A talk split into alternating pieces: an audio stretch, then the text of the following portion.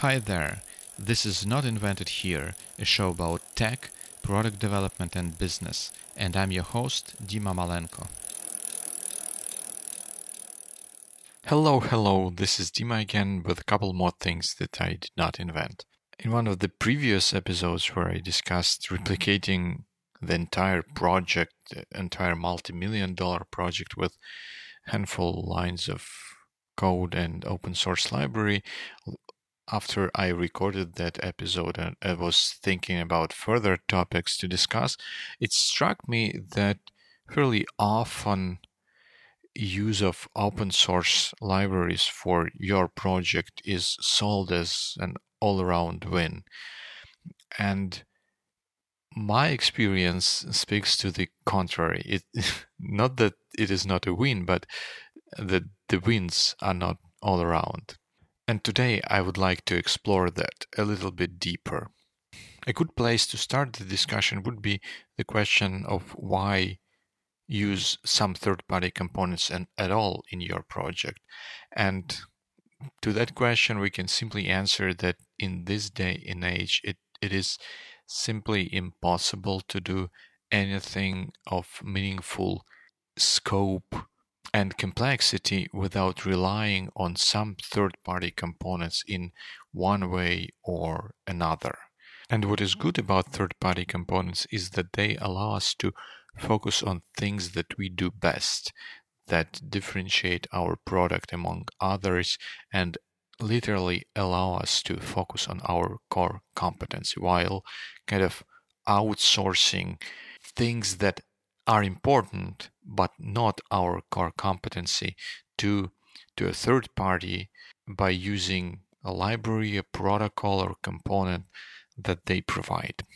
And when it comes to integrating third party components, or rather not integrating, but when it comes to using third party components to implement certain things in your system, it, it is there is subtle but important difference with integration, I would say.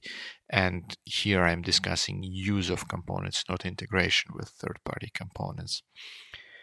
There are basically three routes you can go. First is you can use some proprietary third party component, like you can buy a database from a well known vendor and build on top of that database. Uh, you can use some open source library or component if it fulfills your need. And the third option, uh, which can be overlooked sometimes, is you can do it all yourself. Rather than relying on third-party component, you can develop an in-house component and depend on that component. And all of those three options come with their pros and cons. And I'm going to discuss them right now and and further look into details specifically related to using open source third party components. With proprietary components, the situation is more or less clear. There is no huge initial effort required before you can start realizing benefits and capabilities of those third party components. They come in ready made form. You can use them in your application or in your system right away. There, there can be, well, and likely will be some learning curve, but that does not come into comparison with like developing this component all by yourself within your company or within your team. Quite often, third party components of this sort come as an all encompassing solutions rather than something tightly focused on a specific need that you might have. For example, when you buy a third party database, it will be optimized for maybe different hardware setups for different operating systems and for different patterns of uh, load um, and data processing that this database can support. However, more often than not, you will not need the entire set of the capabilities of the components you buy. And that can come with additional cost. If you are only using a subset of features of the database, you may represent a minority of users of that particular database, and your needs might not get the highest priority in development of next versions of that system as the vendor decides on what needs to be implemented. Also, some would say this is a bad thing. I would say that this is not necessarily a bad thing, but you can understand costs associated with supporting uh, this uh, component. You know how much it will cost you to get new updated version, how much it will cost you if if it will cost you to get uh, some sort of security updates or bug fixes for this for this system. There is a clear price associated with that, and you know that upfront. Whereas if you would go about developing that yourself, it sometimes can be very tricky to figure out how much time and effort will be necessary to support the component that you develop in house. And also, you get very minimal control over the direction of that component, and you are at the mercy of the vendor and the community and the community at large. If your needs and your direction of using this component doesn't match the vision of the vendor doesn't match the desires of the community you can be out of luck. You get very minimal control of what can happen with this component. And you you basically got to use what you've got to use with this component and also, there is fairly real possibility of getting it some sort of a dead end with the uh, such a proprietary component, especially in a situation when you cannot get hold of the source code of these components, even and, and that's not a joke because in some cases, for some vendors, when you buy a license to their libraries or frameworks, you also can get the source code of that library and this source code can help you as a developer better understand the inner workings of that system and maybe identify and maybe somehow work around the issues in the library that you are using in this form. But that is not always available. You, it is not universally true that you can get uh, source code of the third party proprietary libraries or frameworks that you use. And sometimes that can uh, get you into a dead end because there can be some sort of some sort of behavior that is not documented but you can clearly see it when you try to do something with this library and you cannot explain what's going on there we had an example of this well it, it was not clearly an example of such situation but it is an illustration for a problem like this. Uh, once we were moving to a cloud and application, I don't exactly remember the name of the application. I, I only remember that it was an open source Java application, and we uh, we were trying to configure the application in a way that make it that will make it start in a more natural and more understandable, if you will, way for a user on our platform. And we were trying to do that using the command line options supported by the application. But uh, and and we wanted to use two options there, which combined would get us the desired behavior of the application.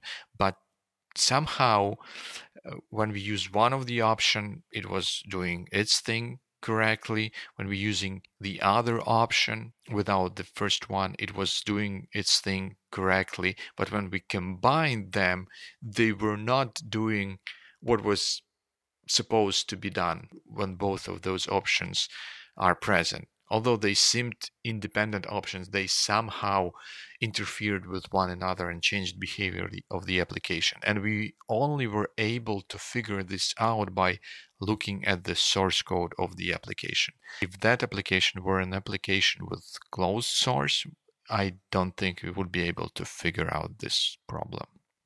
So you need to be aware of this thing.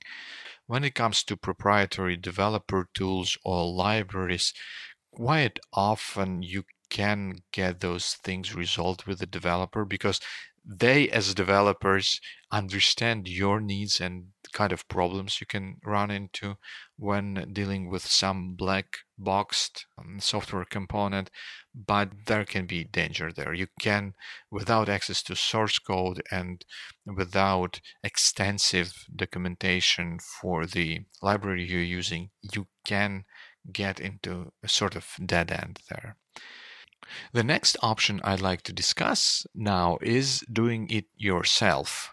And that is not the worst option, I'd have to tell you, because it comes with some benefits. The, the drawbacks of this approach are kind of obvious. You, if you do something yourself, you embark on the long and sometimes costly uh, route to support this component for yourself forever or until you replace it with some some other other component. And if you have to develop this yourself you may have to draw resources and time and effort from something which i already called your core competency. And that can also and that can also impact your ability to deliver features and value to your users in the in in the area of your core competency. But with do it yourself solution you always get exactly what you need. You do not have to deal with any unnecessary generalizations which can occur if you deal with a component aimed at wider market. I mean wider than your company than your team than your product. With do it yourself you get exactly what you need and you have full control over uh, this component and you can take wherever you need to take it which can be difficult with different approaches and someone can say that using open source component is a place in the middle between the proprietary third party component and doing something yourself. And that's true, but the benefits and limitations of these approaches are not exactly exactly in in in the middle like with uh, proprietary third party components open source component provide you luxury with minimal initial effort required to start reaping the benefits of capabilities provided by by a given component. There will be some learning curve, but you do not have to do the um, heavy lifting of the developing the component itself. This is good. This is good thing. We we all like that. Also, with reasonably popular open source component, you get well, you can call it a free basic maintenance, you can assume that the community will take care of updating uh, the library to new version of say you know language platform that the library is written in. It will update it with support with for new operating system. It will update the component when its dependencies update and change. So you you will get basic maintenance of this component like for free basically you would you will not have to allocate resources of your team or your company to support that component to actively support that component. It would be good for you to participate in maintaining that open source library especially in situation where you get real benefits from using it. But you're not obliged to do so and you can get some of the things for for free. And you know many people do that. They they get the benefits for free um, also when it comes to functionality we also in the middle of the road between precise focus of do-it-yourself solution and vast array of options that the third party component would offer. I, I would think I would say that in this regard, open source libraries are closer to um, proprietary third party uh, components in that they try to serve as large of the market as they can get away with. Uh, because the larger the market, the larger the community, there are more chances that the this open source library will be maintained and taken care of. So quite often you will get the, the open source library you get will come with some sort of things that you do not need and that can also create some additional headaches for you because it can be updated in the areas that you do not need, but you will be forced to put effort into updating your system to work with this new version of the library just just to keep up with with times. You do not get anything you do not get any benefits for your product but you for the sake of keeping your code base healthy you would want to update to recent version of that library. And that all is a result of it not being a tightly focused solution that addresses your specific problem. And the next thing I think is the most important in, in this entire podcast. And I have it in my notes as illusion of control. It may seem that since the library is open source and the source code is available and there is a community around that, should anything bad happen, you can, in the worst case, fork this library and then well develop it yourself kind of turn it into do it yourself solution mm, similar to to what i discussed a couple minutes earlier. But i intentionally call this an illusion because with the reasonably complex third party dependency you would not be able to do that easily. It will require significant effort not only to actively develop and add new features to this library, which after fork is yours, already setting up the environment for you to be able to work on that library can require non-trivial amount of effort. And that is why I call it illusion of control. While it theoretically can be done practically speaking, at times, depending on the situation and the exact component that we are talking about, it can be practically, in practical terms, it can be prohibitively costly for you to take on maintenance of this third party component. And you have to be ready ready for that. In my practice, we we use a lot of open source software and thanks to that fact whenever we hit some sort of limitations or weird bugs we were able to identify root causes of the of those problems and either to work them around in our software in in in, in the software that we developed or we were able to patch those components and continue working on our thing. But uh, sometimes it was not an easy thing to do. And a good example would be Wine. We use Wine to host Windows applications on our platform.